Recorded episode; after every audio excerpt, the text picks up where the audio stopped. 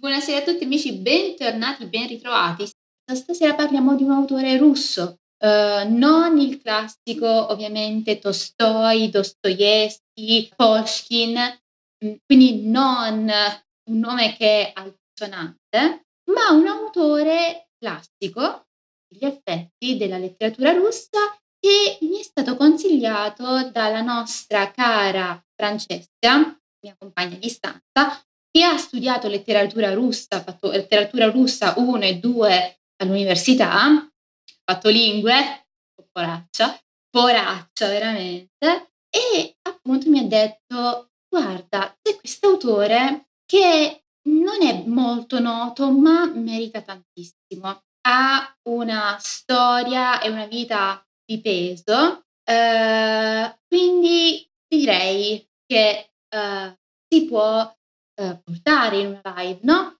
E quindi stasera vi parlo di uno dei eh, grandi drammaturghi e autori, eh, possiamo dire anche europei, eh, del XIX secolo, che Anton, eh, scusate ovviamente il nome russo, Anton Pavlo, Pavlo, Pavlovich Chekhov, diremo semplicemente Chekhov, per farmela più semplice, perché sapete che io con i nomi eh, faccio schifo, lo sapete, faccio schifo. Stato fa, sta, mh, mm, sta di fatto che stato fa, ho detto vabbè, sta di fatto eh, che quest'autore cosa ha scritto? Vi ho detto drammaturgo, autore, ma cosa? Ok, drammaturgo, opere teatrali, ma autore di cosa? Autore poesie, eh, di filastrocche, No, in realtà autore di racconti brevi che eh, possiamo dire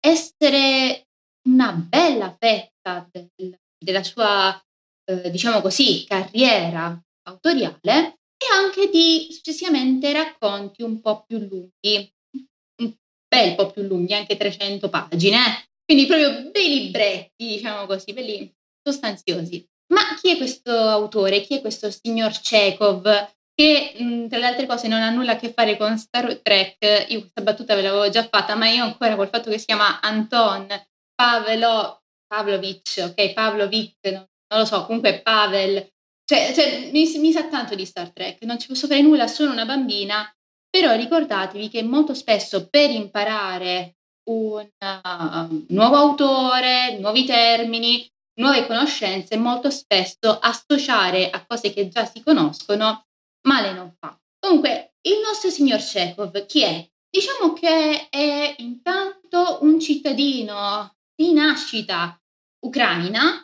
Eh, sappiamo che nasce nel 1860 a Taga- Tagarog, spero di aver detto questa cittadina giusta, a Tagarog, e eh, sappiamo che la sua famiglia è una famiglia di origine servile. Il nonno era un servitore della gleba, il padre e il nonno comunque riescono a eh, emanciparsi, a liberarsi dalla servitù della gleba e il padre gestisce una drogheria e non pensate male, signori di Twitch, non pensate male voi ragazzi, è eh, venditore di spezie, diciamo così, eh, o comunque mh, mm, sì, venditore di spezie principalmente, e ehm, diciamo vi è una situazione familiare in cui eh, lui è, eh, fa parte di una famiglia comunque numerosa, eh, se non sbaglio in totale sono cinque figli, di capire ragazzi, e ehm,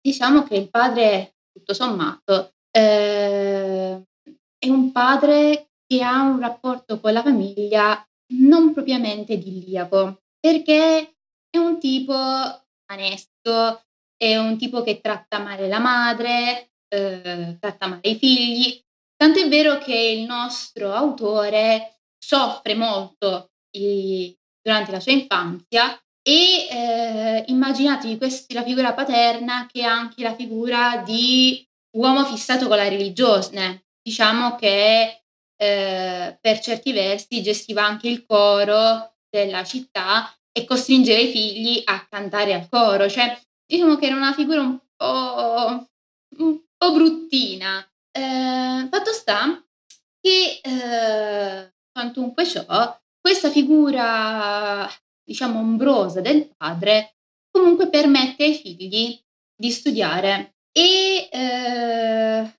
vediamo il nostro autore che non, abbia, non è che abbia molta voglia di studiare, sia perché diciamo è di suo che porta a scarsi risultati, sia perché dall'altra parte aiuta eh, padre appunto nella sua drogheria, nella sua, eh, nel suo negozietto. E ehm, quando a un certo punto gli si offre anche l'opportunità al nostro Chekhov di tentare una scuola eh, che è la scuola greca, voi mi direte che è la scuola greca, eh, avete presente che noi abbiamo la scuola americana, la scuola inglese? Sono tipo delle scuole, tipo private, ok? Eh, dove tu vai lì, però impari, cioè ti viene insegnato tutto, ti viene spiegato tutto con la lingua appunto di quella scuola. Quindi metti caso, vai nella scuola americana, eh, frequenti la scuola americana, sei in Italia, però tutto quello che farai sarà in americano. Non so perché ci sono queste scuole così, ma ci sono ancora oggi, quindi curiosate se siete curiosi. So che una mia conoscenza ha fatto la scuola tedesca, quindi ger- germana, non so come si dice, però le insegnavano in tedesco. È stato un po' traumatico, però vabbè, non c'entro nulla io perché io non so spiccicare una scuola di tedesco, quindi non preoccupatevi, stento sull'italiano. Però vabbè, Fatto sta, eh, gli viene proposto ovviamente al nostro giovane autore di frequentare questa scuola, scuola appunto eh, greca, estremamente prestigiosa, dove gli veniva insegnato eh, anche solo eh, diciamo, le basi di matematica, eccetera, eccetera, ma anche greco antico, cultura antica, quindi aveva un certo peso, però eh, diciamo che appunto lui e non solo lui, anche i fratelli maggiori che la frequentano con lui si trovano un po' spesati, non riescono a capire la lingua eh, e quindi sono costretti a um, ritirarsi a tutti gli effetti per poi eh, invece preferire eh, il classico liceo, liceo classico, Patunz, eh, che a tutti gli effetti mh, mm, viene visto dall'autore come un luogo che è quasi un collegio. E non dico il collegio, la serie tv, dico vero e proprio collegio, dove eh, vi sono dei regimi quasi, diciamo, da esercito, dove i professori sono anche corrotti e ehm, dove però lui, a tutti gli effetti, riesce a avanti discretissimi, cioè non discreti, non nel liceo Scrausi, bu- buoni voti, tutto sommato gli va tutto quanto bene e la situazione dice, vabbè, tutto sommato, ok, in casa all'inferno, però sembra la vita di un ragazzetto normale. Mm. Se non che, se non che, ragazzi, vi ho detto, il padre aveva sì un piccolo negozietto, la madre faceva qualche lavoretto, ok, ma un certo punto i due figli maggiori, uh, Alexander, eh, Alexa- non so come si dica in russo, il, Alessandro, ok, e Nicolai, decidono di andare all'università a Mosca. Uno si mette a fare l'Accademia delle Belle Arti, eh, l'altro fa altra roba, che bel che l'è. E il problema è come li mantieni dei figli all'università? È un problema che abbiamo ancora oggi. Come, mi, come si mantiene Inti all'università? Eh, si, cerchi un lavoro e in effetti eh, è quello che succede al nostro protagonista. Perché eh, cosa succede a casa? Cosa succede a Tagarog? Eh, a Tagarog, quindi nella città natale del nostro autore, la famiglia si ritrova in bancarotta. Cioè, due figli all'università, nessuno se li aspettava e gli tocca vendere casa, bottega e tutto il resto. Nella bottega poi nessuno andava più a comprare, eh, ovviamente le merci, il grossista, eccetera, eccetera, li devi pagare, quindi dichiararono prima bancarotta per quanto riguarda la, il negozietto e poi ovviamente gli toccò vendere casa eh, con mobili, eccetera, eccetera, a tutta la famiglia. Il problema è che se la famiglia a questo punto dice vabbè, seguiamo gli altri figli a Mosca, il nostro uh, buon Anton ancora sta facendo le superiori. Eh, come fa? Eh, l'unica cosa che si ritrova appunto il nostro autore a dover fare è quella di dare ripetizioni. Si cerca un lavoro e eh, il lavoro è appunto dare ripetizioni al figlio del nuovo proprietario della casa che prima abitava lui e da loro scrocca vitto e alloggio per continuare a finire appunto eh, le superiori. E poi quando alla fine del 1879 si diploma con se cercate online beccate anche la sua pagella. Mm, se mi sbaglio erano tipo un bravissimo buono comunque voti buoni ora ci sono i numeri perché era figo quando c'erano le scritte però eh, dei tempi sono vecchia pat pat fatto sta eh, che ci si ritrova ad avere eh, con una pagella del genere eh, uscito dal liceo classico con una borsa di studio. E la borsa di studio ragazzi gli voleva dire che gli era permesso dallo Stato un tot di soldi che poteva spendere eh, per comprarsi una affittare un locale e andare all'università. E che cosa fa il nostro eroe? Il nostro eroe decide di andare a Mosca dove c'è il resto della famiglia, prendere in affitto una casetta dove non sta solo lui ma tutta la famiglia, quindi pagando anche con la sua borsa di studio e iscriversi a medicina. Sì, il nostro autore è un dottore, in tutti i sensi è un dottore perché è laureato e... Eh, vabbè, scusate. E, eh, e qui immaginatevi, lui entra all'università, lui si innamora del, della facoltà di medicina, lui è veramente, sue parole eh, furono per me ehm, la letteratura è tipo un amante, ma la mia, mia moglie, la mia sposa è la medicina. Cioè per lui era questo il concetto, cioè lui fa lo scrittore, sì, diventa scrittore, poi si specializza come scrittore, ma il suo massimo vertice è appunto la medicina. Lui rimarrà sempre innamorato e praticherà anche come ruolo appunto di dottore. Fatto sta che in questo periodo anche inizia a scrivere, ragazzi, inizia a scrivere e la cosa bella è che eh, vediamo come innanzitutto, dunque lui in un ambiente che è quello universitario, che sappiamo che le università siamo un po' ribelline, no? Quindi ci troviamo in un ambiente intanto che è anti-zar, c'è i ragazzi che fanno i complotti, e non gliene frega nulla.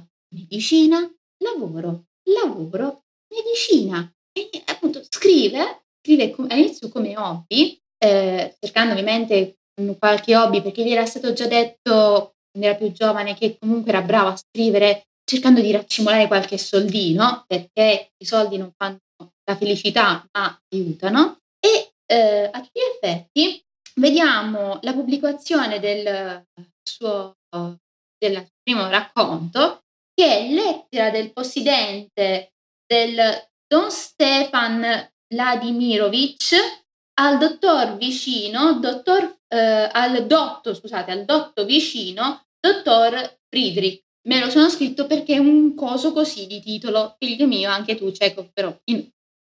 No, vabbè. Fatto sta inizia a fare successo. Inizia a fare successo questo ragazzo e eh, vediamo come eh, dal 1880 oh, inizia a scrivere a manetta.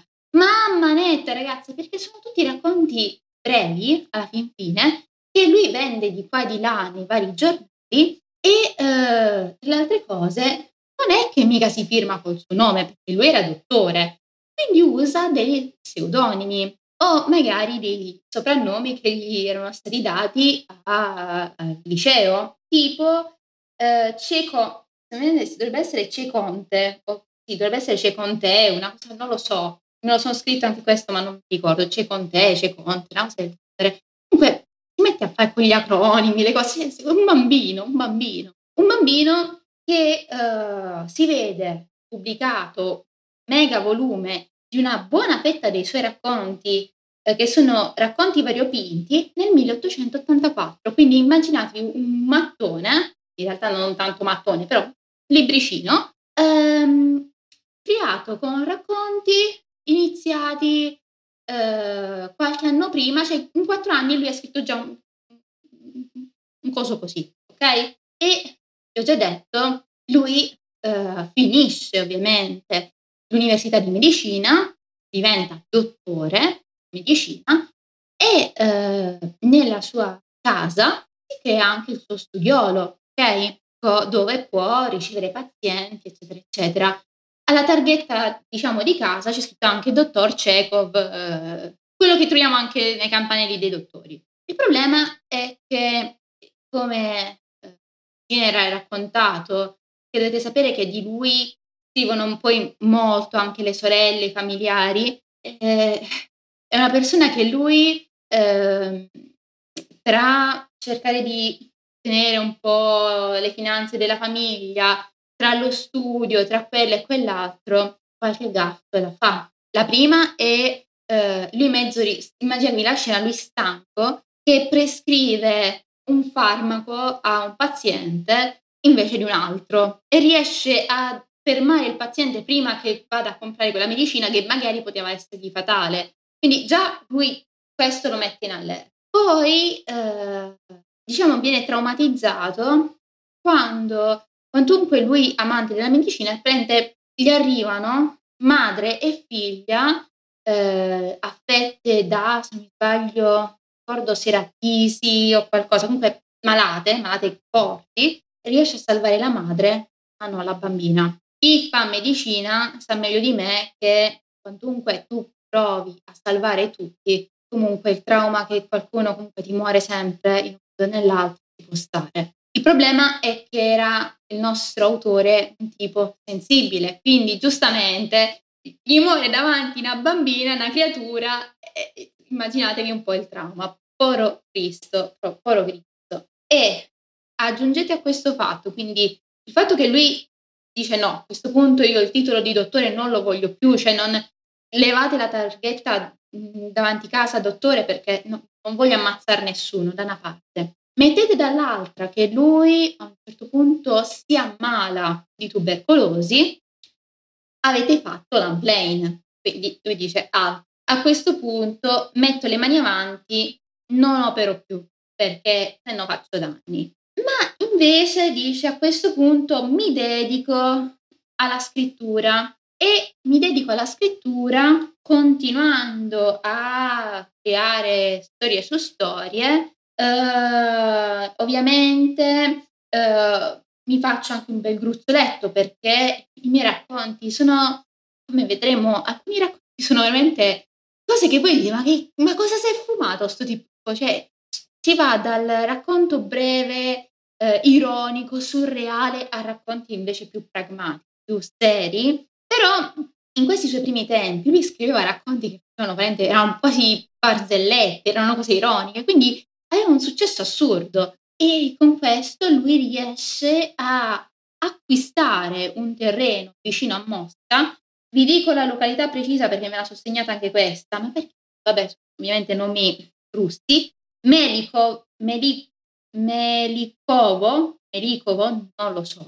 Comunque, immaginatevi un tipo in provincia di Mosca, ok? C'è in provincia di Roma, ecco, immaginatevi una cosa del genere. Ci troviamo davanti a questa situazione in cui lui riesce a comprarsi un possedimento lì, riesce a coprirsi casa lì e eh, lì eh, cerca riparo, diciamo così, per curarsi un po' la tubercolosi. Ragazzi, la tubercolosi vi corrode i polmoni, arrivando anche a, ovviamente, avete presente, no, sputi sangue, eccetera, eccetera, e eh, se mi sbaglio corrode gli alveoli, una situazione un po' particolare, arriva anche a corrodere le ossa per, vabbè, non mi metto a fare osteoarcheologia ora, lo so, scusate, non voglio andare fuori contesto, però è una brutta malattia a tutti gli effetti. È un rimedio antico per la tubercolosi era prendere e stare al sole eh, in maniera tale che si diceva tipo vecchio parente con la tubercolosi. Per Comunque si asciugava il liquido, non, non mi chiedete cosa, me lo raccontava mia madre, io vi riferisco. Ehm, fatto sta che appunto in queste campagne, in questa campagna di Mosca, eh, o capoluogo, ok, eh, nel 1892 scoppiò eh, una epidemia, eh, vediamo se eh, ricordo, dovrebbe essere tifo, sì, dovrebbe essere tifo, controllato, quindi a tutti gli effetti immaginatevi lui che era dato lì riposarsi, tranquillamente rimboccarsi le maniche, comunque la professione di dottore, il pezzo di carta da dottore, le capacità da dottore ce le aveva, quindi lo vediamo aiutare i contadini che non potevano permettersi le cure, andare da specialisti in città, andare da lui a, a curare appunto questi contadini, uh, creare pozzi, creare strade, invogliare le persone a mandare i figli a scuola e così facendo cercava in qualche modo di rendere queste campagne questi villaggi un po' più abitabili. Detto ciò, anche in questo periodo il nostro Chekhov fa eh, conoscenze e eh, se nel 92 si mette a fare appunto il dottore, nel 95 invece incontra un personaggio per nulla, per nulla noto, chiamato Tolstoi. Lo conoscete Tolstoi? La musica è un po' alta, ma dirmelo prima? Ok, stavo dicendo, ragazzi, se ci sono problemi, a questo punto me lo dovete dire prima, Beh, non importa, cioè importa, siete riusciti a sentire fino a che punto a questo punto? Io giustamente in cuffia la sentivo tranquilla, vabbè. Fatto sta, appunto, incontra Tolstoi e quantunque i due non siano propriamente eh, fatti con la stessa formina, cioè hanno ideali completamente diversi, eh, i due riescono a diventare amici. Ah, si è alzato ora, Beh, meglio così Gaetano, perché sennò mi pigliava un coccolone. Eh, ehm, i due riescono a diventare amici e dopo aver viaggiato, comunque perché a un certo punto vediamo il nostro Chekhov andare a destra a manca un po' anche per l'Europa, lo vediamo a Nizza, eh, lo vediamo in Germania. Mm, immaginatevi che a un certo punto gli viene detto vuoi andare a, a scrivere qualcosa su una prigione? Perché dovete sapere Cosa succede? A Chekhov viene permesso, gli viene data l'autorizzazione di andare a visitare la prigione eh, russa in pieno Pacifico, se non sbaglio, che è l'isola di Sakalik, Sakalik, non sia Sakalik, Sakalik, no, Sakhalin, una cosa del genere. Comunque, immaginatevi, io comunque ripeto, non è per qualcosa, che io con i nomi faccio schifo, ok? eh, soprattutto se sono nomi stranieri, chi è del canale lo sa, questo vi ho lasciato poi in, su Discord la sua opera e la sua vita. Fatto sta, lui ovviamente fa prima questo viaggio su questa isola e rimane traumatizzato delle condizioni di vita dei prigionieri in tale località, poi notando che le sue condizioni di salute stavano andando a peggiorare, gli viene suggerito sia da colleghi dottori, sia lui stesso se ne rende conto, che magari prendersi eh, una casetta in Crimea, eh, che comunque al tempo era ancora Russia, okay? Quindi non, non, perché stiamo parlando di un autore 1800, eh? ok, siamo capiti, dice quasi quasi andare a trasferirmi in una località di mare o comunque vicino al mare, c'è lo iodio, c'è il calore del sole, mi un po' meglio. E quindi lo vediamo trasferirsi a Yalta, appunto, dove prenderà casa, dove comprerà casa e dove si trasferirà con madre e sorella. Uh, e voi mi direte, bella, ok? E per quanto riguarda gli iscritti, che cosa fa? in questo periodo? Beh, dovete sapere che dal 1888 a, al 1904 il nostro caro Anton Chekhov non smette di non scrivere. E lo so, doppia negazione, continu- non, non smette di non scrivere scrive troppo, tro- troppo, troppo, per me tantissimo. E vi dico così un paio di nomi, ok? Abbiamo Teppe eh, nel 1888, eh, una storia noiosa 1889, eh, poi abbiamo, mh, mm, abbiamo, abbiamo, eh, scusate che non vedo, abbiamo ehm, eh, parlata numero 6 1892, racconto di uno sconosciuto dell'anno successivo, il monaco eh, nero, la mia vita, i contadini, duello, uno dietro l'altro, raga, uno dietro l'altro, se no vi faccio tutto l'elenco uno dietro l'altro. E questi sono gli scritti lunghi, perché, e quindi vi ho già detto, una parte della sua vita li passa a scrivere racconti che appunto vengono raccolti in eh, racconti variopinti, mentre in quest- da quest'altro periodo in poi inizia a scrivere testi più lunghi. E eh, una cosa che possiamo notare è che anche in questi anni lui inizia a scrivere testi drammatici, quindi mh, mm, opere teatrali, eh, drammatici nel senso non lacrimoni, però de- dramma nel senso commedia, ecco. E quali sono?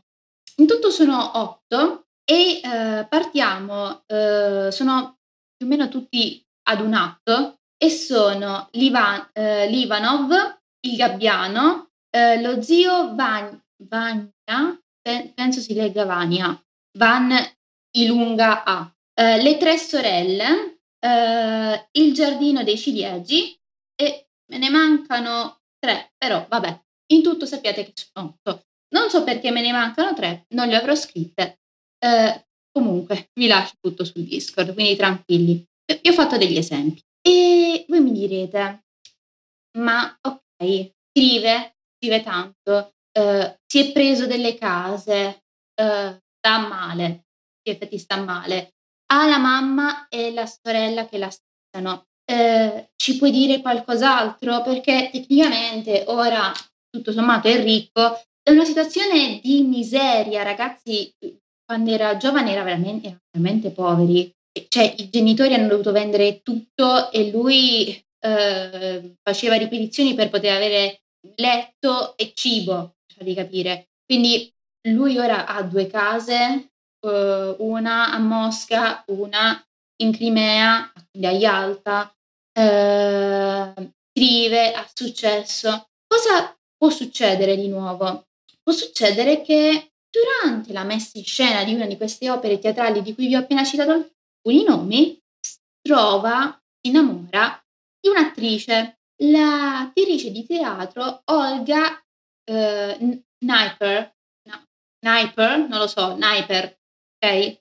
Non penso sia comunque russa, quindi Sniper dovrebbe essere Sniper, so. Fatto sta che questa ragazza, lui l'aveva conosciuta già eh, perché in qualche modo gli era stata presentata dalla sorella, era amica della sorella e i due all'inizio iniziano a frequentarsi un po' anche di nascosto, se non che decidono a un certo punto nel 1901 di sposarsi. E oh, è, è, anche adulto, lui potrà fare quello che vuole della sua vita, no? Con due eh, testimoni e davanti al sacerdote, il pope, il pope, non so come si chiama, comunque la figura sacerdotale ortodossa, i due si sposano e tu dici, bah, beh, una cosa buona. No, immaginatevi madre e sorella che iniziano a guardare in cagnesco questa povera ragazza Olga che dice, ma che volete da me? Ma non voglio eredità, non voglio nulla. Sono innamorata di, di vostro figlio e fratello, ma che vuoi? E niente, le due sono, iniziano a essere gelose da morire eh, di, di, questa nuova figura femminile e a un certo punto, eh, immaginatevi lui che cerca un po' di calmare le acque a destra e manca perché situazione diventa instabile. E la cosa simpatica è che con tutto questo ambaradan, diciamo, in alcune situazioni vengono un pochino mitigate dal fatto che, ok, Olga e lui insieme alla sorella e alla madre vivono in Crimea, però Olga ogni tanto deve andare a lavorare a Mosca. È un'attrice di teatro, i teatri erano là, metteva in scena le opere del marito e quindi ogni tanto Olga scompariva misteriosamente perché andava a lavorare appunto. E quindi lui ogni tanto andava con lei perché si levava dalle scatole madre e sorella, però la una persona che è malata, ok? Come può reggere questa ambaradanna secondo voi, se non peggiorando? E infatti vediamo come eh, durante i lavori per l'opera teatrale Le Tre Sorelle, a questo punto sta malissimo e dice alla moglie guarda io ritorno in Crimea a Yalta perché qui eh, cioè, no, ho bisogno di aria di mare per riprendermi. E eh, dalle tre sorelle, da questo avvenimento in poi, va in declino. Va in declino e lui riesce intanto, fanno ricerche per vedere un po' come aiutare la salute del nostro buon Anton e gli viene detto alla coppia, guardate che c'è uno specialista in Germania, andate lì eh, e, um, e praticamente eh, beh, curatevi, cioè curati, insomma. Um, il concetto è, loro sappiano, 3 giugno 1904, i due prendono il treno e vanno in Germania a mangiare i Wustel e i Krauti. Ovviamente questa battuta non è vera, cioè tra parentesi è una battuta mia. Però arrivati inizio a Berlino, incontrano il dottore e gli dice guarda, io ho uh, un cottage vicino alla uh, come si chiama, foresta nera, giungla nera. Avete presente quel posto che sta in Germania, quel quel posto lì? Esatto. Andate là dove appunto uh, il paziente si può riposare, prendere sole, respirare a pieni polmoni, cerchiamo un pochino di sistemare, mangi- magari mangiare roba leggera, eh, vediamo con degli accorgimenti un pochino di curarlo. Il problema è, c'è il problema, per un mesetto buono, ok, ok, siamo nel 29 giugno, sempre 1904, e vediamo il nostro Anton Chekhov a un certo punto stava bene, stava tranquillo, collassa era cotta. Quando sì, ovviamente, oddio, oddio, oddio, mettetelo sul lettino, vediamo che succede. E, è uno stato in cui praticamente non si sveglia. Passano, diciamo così, un paio di giorni. Il primo luglio, possiamo dire anche il 2 luglio in realtà, comunque mezzanotte, quindi borderline, il nostro Chekhov, il nostro autore, si sveglia e dice alla moglie: Sto morendo, sto morendo. La moglie ovviamente cerca di aiutarlo dove può, gli mette degli impacchi freddi perché magari la frescura poteva aiutare i polmoni in qualche modo. Dice guarda, lascia perdere. Chiama il dottore, eh, il dottore appunto accorre a vedere la situazione e dice guarda, collega, guarda, sto morendo, me ne rendo conto. Facciamo che mi date un ultimo, un ultimo desiderio. Ho voglia di champagne, me ne voglio andare con lo champagne. Tappano lo champagne beve lo champagne e muore. Muore, muore così. Anton Pavlovic, pa- Pavlo, non lo so dire il suo secondo nome, comunque ceco, muore bevendo dello champagne, cioè muore dopo aver bevuto, cioè, voglio morire così, anch'io così, anch'io voglio morire così, voglio morire con lo champagne, raga. No, vabbè, comunque abbastanza tragica perché se fate un calcolo, lui campa anche 50 anni, cioè fra un po', lui muore giovanissimo a tutti gli effetti perché è malato di lunga data.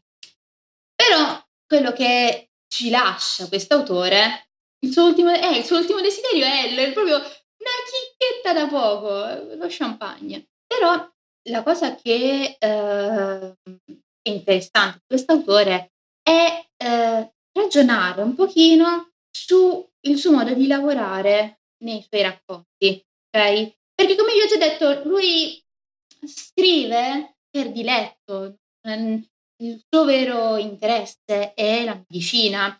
Lui scrive perché ha bisogno di un lavoretto per aiutare la famiglia, ma non è il suo vero desiderio, la sua vera indole. e appunto la medicina è la sua vera moglie e la letteratura, la scrittura è l'amante, no? E di norma i suoi racconti uh, sono racconti brevi, quindi eh, sono racconti che i studiosi dividono in categorie, da racconti che sono ironici, parodistici, no sense a tutti gli effetti, eh, che sono i suoi primissimi effetti, si passa a racconti surreali.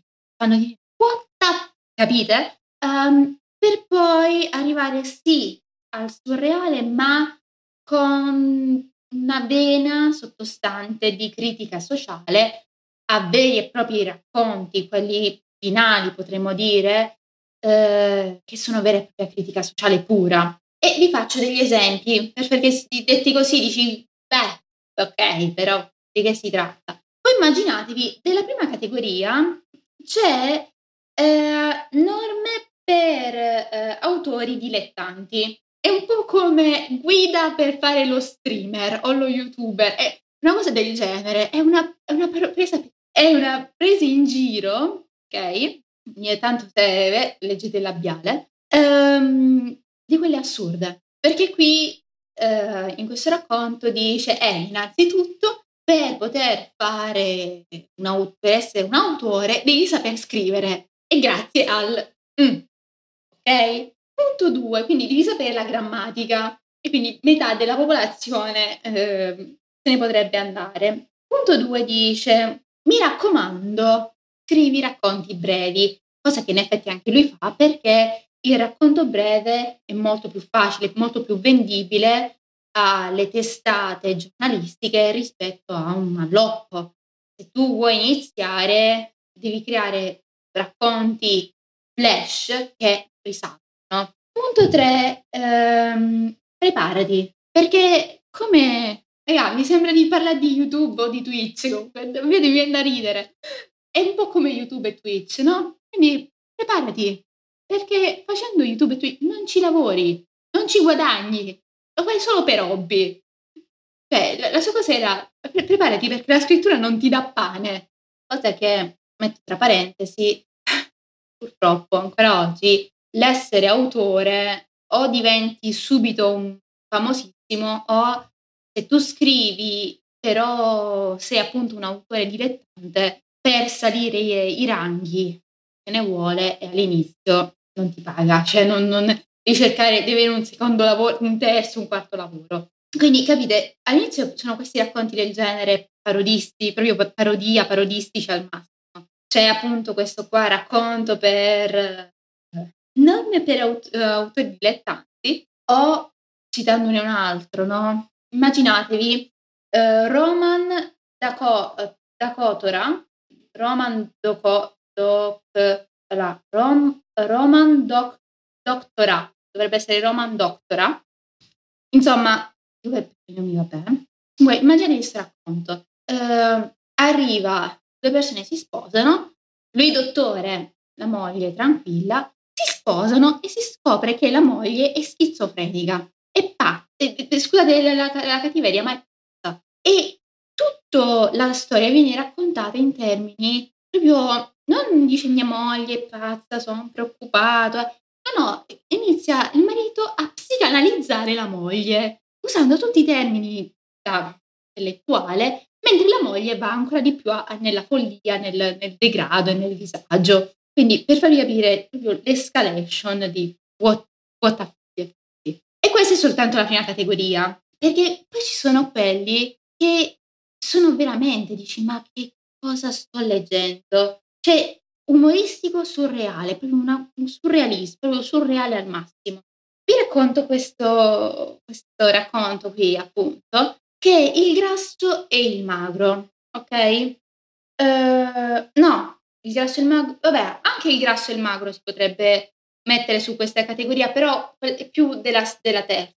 Um, di questa categoria è la morte, uh, è la morte dell'impiegato ho controllato. La morte dell'impiegato sono accomunabili comunque, il grasso, il magro e la morte dell'impiegato, eh. perché nella morte dell'impiegato abbiamo una situazione in cui un impiegato, per sbaglio, scena sei a teatro, a fianco a te uh, c'è il presidente della Repubblica, ok? Io ve la sto mettendo, ovviamente leggeteli, io ora ve la, ve la racconto così. Immaginate, avete il presidente della Repubblica che starnutiti a fianco, gli va un po' di moccio addosso, lui si schifa un pochino, poi vi scusate subito subito. Ecco, questa è più o meno la situazione di questo impiegato. Lui a fianco aveva non il presidente della Repubblica, ma aveva comunque un ufficiale, si scusa, oh mio Dio, mio Dio, mio Dio, iperservilismo, perché eh, una delle caratteristiche di Chekhov è il fatto che, diciamo, gli strati più bassi della società russa,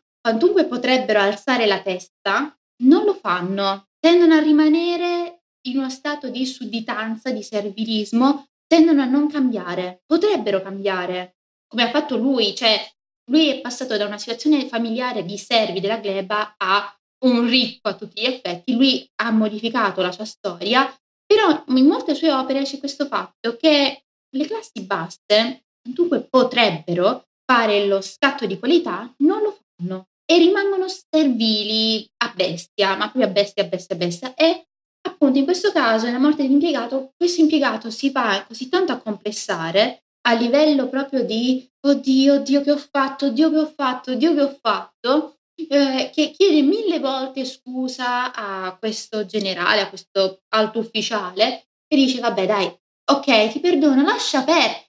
Cioè, è la prima, la seconda, la terza, anche lui a un certo punto il generale ti dice senti, hai rotto anche le scatole, cioè ti ho detto che non c'è bisogno che ti scusi, non ti scusare. E l'impiegato appunto continua, continua, continua, fino a un certo punto l'impiegato veramente si ammazza, letteralmente, non sto scherzando, perché non credeva che veramente fosse stato scusato dal generale, cioè per lui il fatto che il generale gli aveva detto ok ti scuso senza essere stato punito era qualcosa di che è surreale in questo senso, ma c'è la lieve, lieve, eh, diciamo così, il lieve sentore di critica sociale che si sente ancora di più appunto nel grasso e del magro, che è surreale e critica sociale insieme.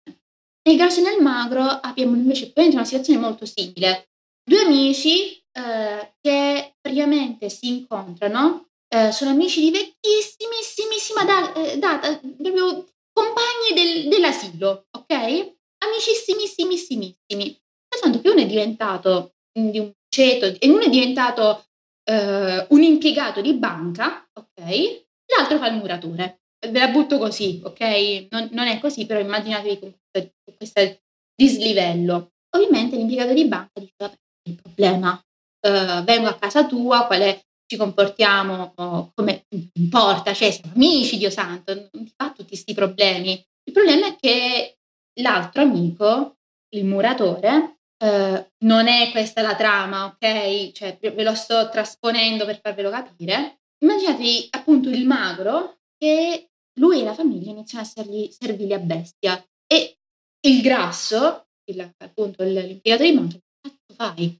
Ma sei scemo? Ma, ma, perché? Ma siamo amici, ma c'è bisogno. Non c'è bisogno del servilismo. Non, per, perché ti comporti così? Critica sociale perché le classi subalterne non tendono a voler fare il salto di qualità, quello che avevo detto prima. E il risultato è i due rompono la loro amicizia ma non tanto perché è l'arrogante ricco a essere arrogante, no, ma perché il ricco dice ma, ma, ma veramente io, non c'è bisogno, non c'è bisogno, ti prego, ti, ti supplico, tirati su. E invece c'è il servilismo, ho detto una botta al microfono, scusate, c'è il servilismo del, del magro che tocca. E ancora, eh, cioè, capite un po', questo è, è diciamo, sono ancora surreale perché dici ma non è possibile, ma non è possibile, veramente stiamo a questi livelli. Però è il leitmotiv di molte opere di Chekhov e proprio dell'estremo critica sociale dell'autore è um, un conoscente l'idea che appunto l'abito fa al monaco, che di cosa si racconta nel un conoscente. Immaginatevi questa storia. Ci troviamo uh, in una situazione in cui una ragazza di strada si ritrova ad avere forte mal di testa. Un fortissimo mal di denti, sta male, sta male, ha una caria con l'ascesso, sta malissimo. E dice, beh, uno dei miei clienti è un dentista, vado da lui e chiedo se mi può fare il favore di intervenire. Soltanto che non ci va vestita da con gli abiti del mestiere, diciamo così, ma ci va vestita come diciamo nei suoi abiti normali, quindi nei suoi abiti umili. Appena arrivato davanti allo studio, ovviamente il dentista non, lo, non la riconosce e lei si va a pigliare dal panico perché dice: Oddio, ma se non mi, non mi opera perché non sono come lui si aspetta, ma non sembro ricca, non sembro bella, non sembro... Si fa mille patemi d'animo e decide di non farsi curare il dente. Piuttosto sta col dolore, ma si sente umiliata di non essere l'apparenza che appunto lei nel suo lavoro, invece di essere umile a tutti gli effetti, e quindi decide di fare un passo indietro, rimanendo in una condizione di stagnazione, di perdita, di non eh, crescita del personaggio di non andare avanti e quindi di rimanere malata effetti. Zanzara, mm, madonna, una zanzara, scusate. Um, DDT, dopo DDT. Quindi questi sono i racconti brevi, però uh, dato che vi ho citato che ci sono racconti anche più, diciamo, grandicelli, ecco, quelli di 300 pagine, mannaggia a lui. Chekhov, mannaggia. Mm.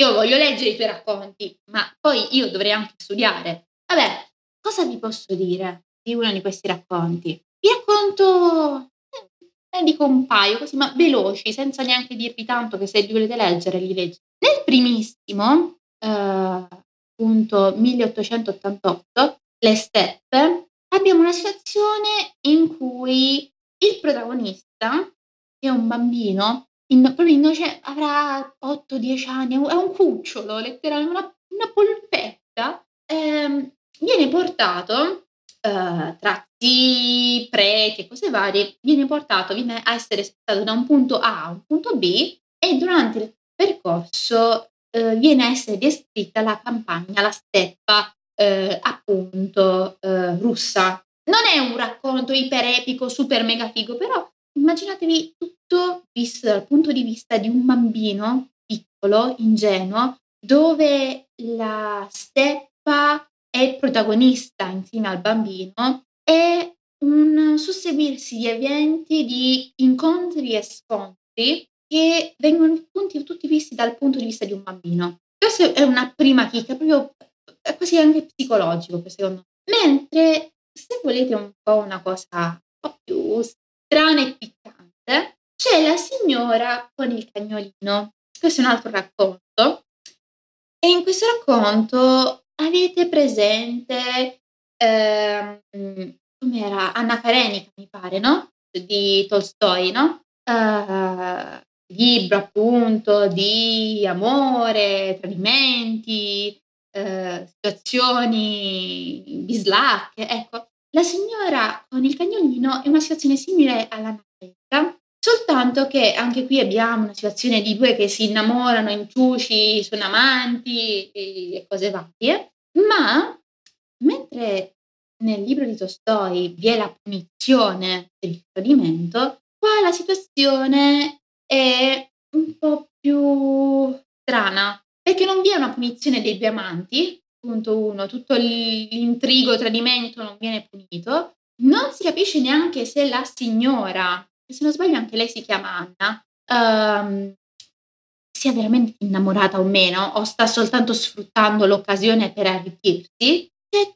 tutto quel borderline che dici mm, non me la raccontano giusta. Ed è molto intrigante perché c'ha il suo perché, c'ha molto il suo perché che se siete curiosi, io, secondo me ci sta, ci sta tanto. Quindi, per farvi capire, passiamo da cose del tipo, ah beh, l'importante è che sai scrivere, Ah, beautiful. Ah, beautiful, a tutti gli effetti è beautiful. Non penso e spero ci siano persone che risorgono dai morti, però vabbè, beautiful è un a parte, devono far proseguire. Ma esiste ancora beautiful? Va bene, non, non importa. Comunque, Se avete da chiedere cose, curiosità, eccetera, eccetera, potete fare. Spero di essere stata chiara. Io l'ho resa anche molto leggera. Stavo dicendo. Notte notte. Ciao.